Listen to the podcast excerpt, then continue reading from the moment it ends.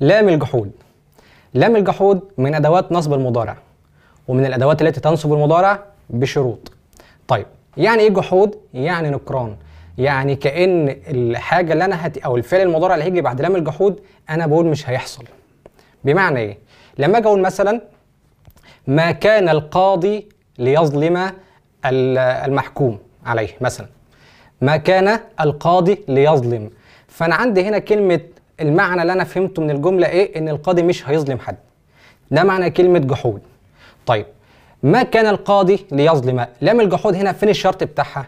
خلي بالك لام الجحود عشان تنصب الفعل المضارع لازم يكون الفعل المضارع ده خبر لكان وفي نفس الوقت تكون كان منفية.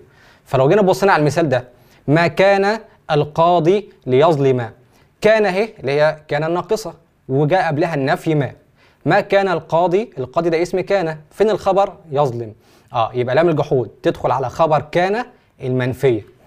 طب ممكن تيجي في أي حالة تانية؟ لا هي بتيجي في الحالة دي فقط. إنما تيجي أو تدخل على خبر كان المنفية. ممكن أقول مثلا ما كان القاضي ليظلم أو أقول لم يكن القاضي ليظلم. سواء استخدمت كان في الفعل الماضي أقول ما كان. استخدمت كان في الفعل المضارع أقول لم يكن.